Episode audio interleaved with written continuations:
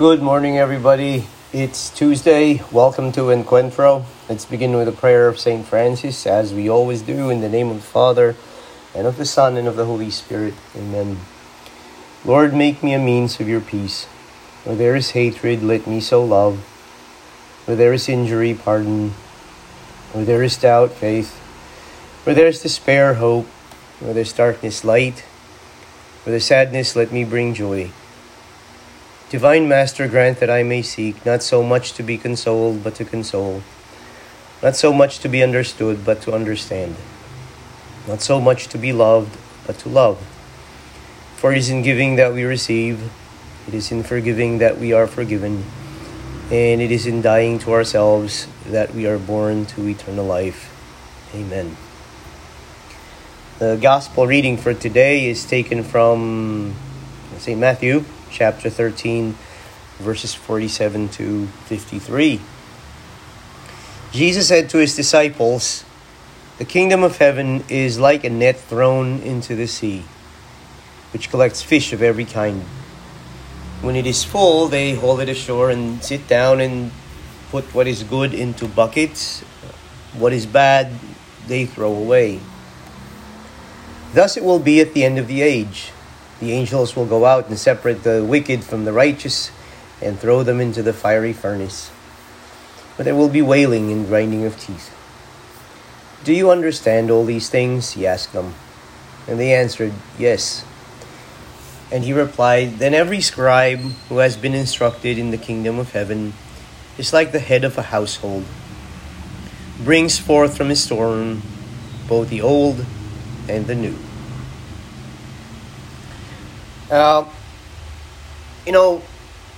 I've been back in the country 2 years now, and it's been an amazing 2 years, challenging, difficult at times, but all over it's been a truly wonderful, amazing, and grace-filled experience. It is August, and 2 years ago, at about this time, later in the month, actually, I had this really strange experience that been trying my best to kind of forget. But, I'm kind of recalling it because of what's been happening over the last couple of days. I've been trying to do what I've been trying to do over the last couple of days. See, not many probably know, at least my friends and those who have been following me, that back in 2021 when I came home, I guess I went viral is the term that we could use. There's no other term. I really don't like that word, though, viral, Time of the pandemic is just a terrible term. But it was a very difficult experience for me, for all sorts of reasons. But, very few people really understood, what was going on. And by that, I mean with me, personally. I guess, I don't want to go into the details of the actual experience, but long story short, the that viral infamy brought about a lot of difficulty and challenges. Some of those challenges are still present. But like I said, very few people really understood. Not even my family or closest friends. Their reactions back then ranged from "Oh, just don't mind them," just don't mind it, to "It's really nothing, it shouldn't bother you," or "You just need to revel in it, and then it'll pass," to "Well, why don't you turn it into an opportunity to evangelize, go on TikTok or be a vlogger or make YouTube videos. You have a lot of priests and religious doing that, and they're effective, so why don't you, But what all of those reactions fail to take into account and to understand is, we're all different. None of us fits into a preset mold unless we want to do that to ourselves. And I didn't like it, Maybe some people would have liked it. Maybe some people would have appreciated it. Maybe some people would have reacted differently to it. I didn't, and that's me, you know.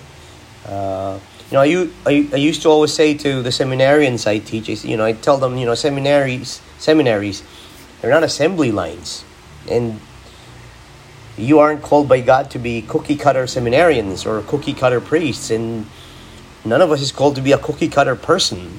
Meaning we're all different, and that's not just, some superficial or shallow thing to say. It's real, St. Paul was different from St. Peter, James was different from Nathaniel, Matthew was different from Mark, and Luke was different from John, Simon from Jude, no two persons are alike, and no two personalities, no two temperaments, no two characters, no two disciples.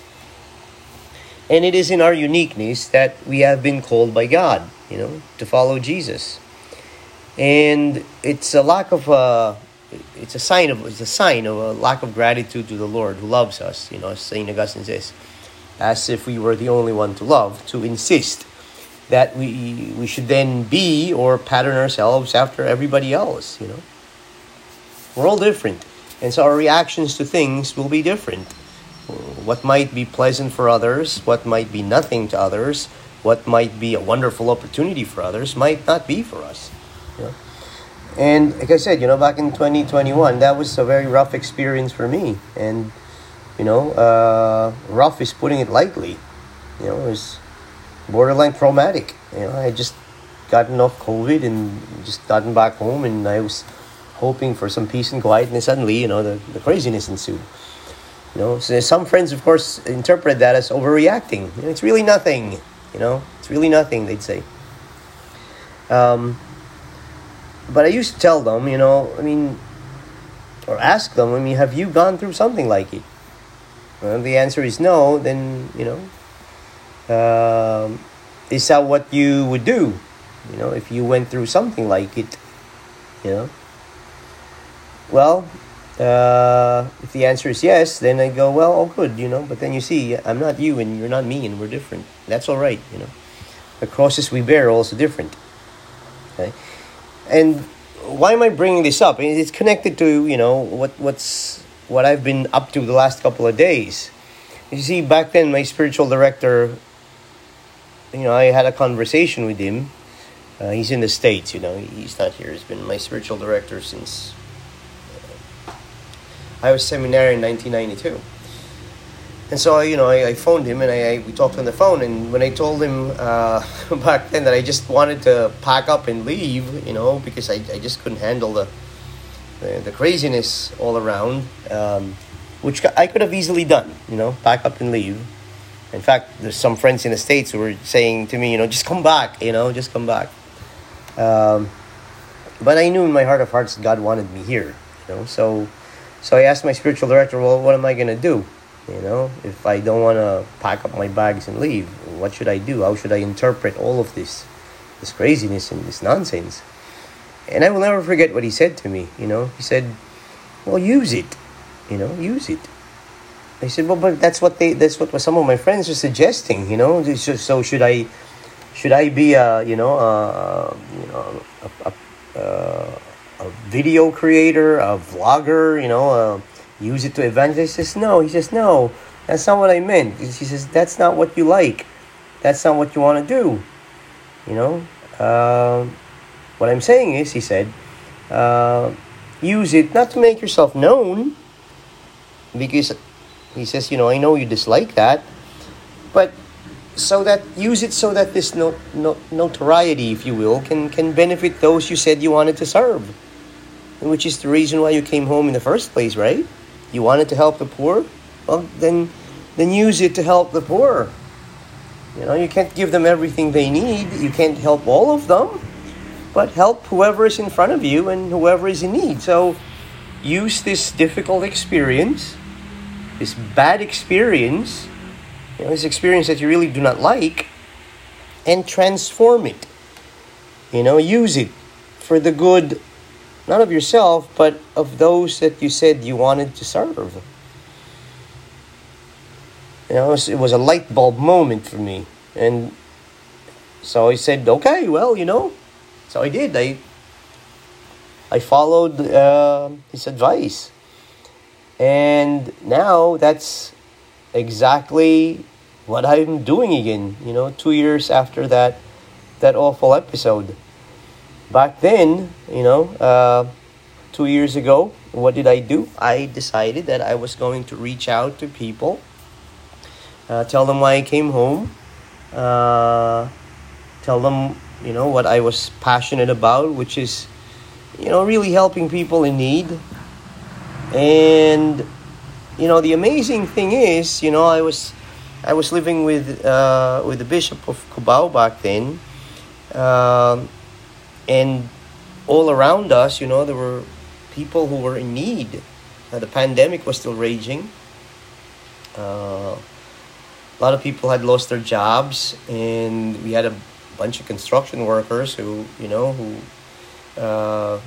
construction was halted in many instances back then, in many cases, because, you know, things were tough because of all the restrictions due to the pandemic. So what I did was I reached out to people, and, you know, something amazing happened. Throughout the course of, you know, a couple months, we were able to raise a huge sum of money, more than 1 million pesos actually, you know, altogether, for the poor, those who needed assistance, people who've lost their jobs, street children, homeless people, and I still remember the sacks of rice and the boxes of canned goods that you know, we'd buy and have delivered, and then repack and then distribute. And it was amazing, you know, to be able to help all of those people. All of that brought about by, you know, that crazy episode of viral infamy. You know, in the gospel for today, Jesus tells us that at some point, the good fish will be separated from the bad, you know. But not before saying that the net, you know, the entire net that is cast will catch both the good and the bad. I used to tell my students that when it came to life, you know, or even to us, you know, priests, professors, teachers that, you know, that they encountered, or just people, or even you know, even our family, our parents, you know, there's a rule of thumb that we should always follow, you know, and that's take the good and set aside the bad.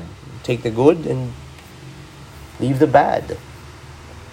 And that's true of life, that's true of experiences, of people, and really of anything, you know. St. Augustine says that there's nothing perfectly good or perfectly bad in this world, you know. Even we are creatures of darkness and light, of sunlight and shadows. And so with every experience, it is possible to discern, you know, to detect goodness and opportunity on the one hand, and its opposite, yeah, on the other hand. Even our own reactions to things can go either way, you know. We can feel bad about things, which is normal. What isn't normal is staying with a bad feeling for too long, yeah, and allowing ourselves to be paralyzed by it. So we can feel bad about things, again, that is normal, or we can say, well, you know, that was hard. That was painful, I was awful, but this can be turned into good as well. There can be good in it, you know. There can be good that comes out of it. When I was a seminarian, I experienced a number of very painful experiences, you know, that sometimes made me just want to throw in the towel, you know, give up, become angry, bitter, jaded, cynical, resentful. But then I remember, one time, I was complaining to my spiritual director, and then he says to me, "But why?" So I said, "Well, what do you mean, why?" He says, "Why become those things, those bad things, when you can become their opposite? When you can embrace hope and courage and resilience and fortitude, endurance, patience, perseverance. Take the good, leave the bad. Be the good, not the bad. It's a choice. Just like hell," he says, "it's a choice. Just like heaven, it's also a choice. You have to choose the latter." I'll never forget what he told me. He says, hell is a choice, always heaven. Choose heaven. There's a line in Scripture when Jesus says to a man who had been paralyzed all his life, he asks him first, "Do you want to be healed? Do you want to be healed?" And when the man chooses healing, at first he had been, of course, being a lifelong paralytic, he was sad and depressed and angry and bitter. And then Jesus says to him, "Do you want to be healed?"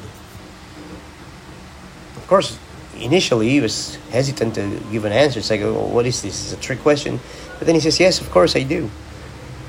And then Jesus says to him, "Okay then, pick up your mat and walk." Pick up your mat and walk. It's okay to feel bad, to feel the pain as terribly as possible, to cry, to wail, to grieve, to be angry and sad and upset. Those are all normal human reactions to bad things that are happening. But we can't just sit there.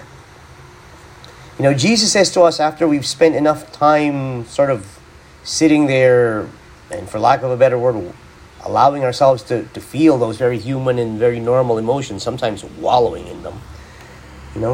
Jesus says to us, "Okay, you've spent enough time grieving, and it's normal, it's necessary, it is good. But now, pick up your mat and walk. Pick up your mat and walk." And then he says to us, "Don't worry, I'll walk with you. Don't be worried, don't be scared. You can make something out of this, something good. Something good can come out of this experience." Over the last week, what's been foremost on my mind, and I'm sure in the mind of so many people, here in the Philippines, is the tragedy of, those 27, men and women, young and old, who perished in that boating accident. And it has weighed on me tremendously. I remember, I was not at the parish at the moment when I heard the news, and when I learned that it was, from the place where I was stationed,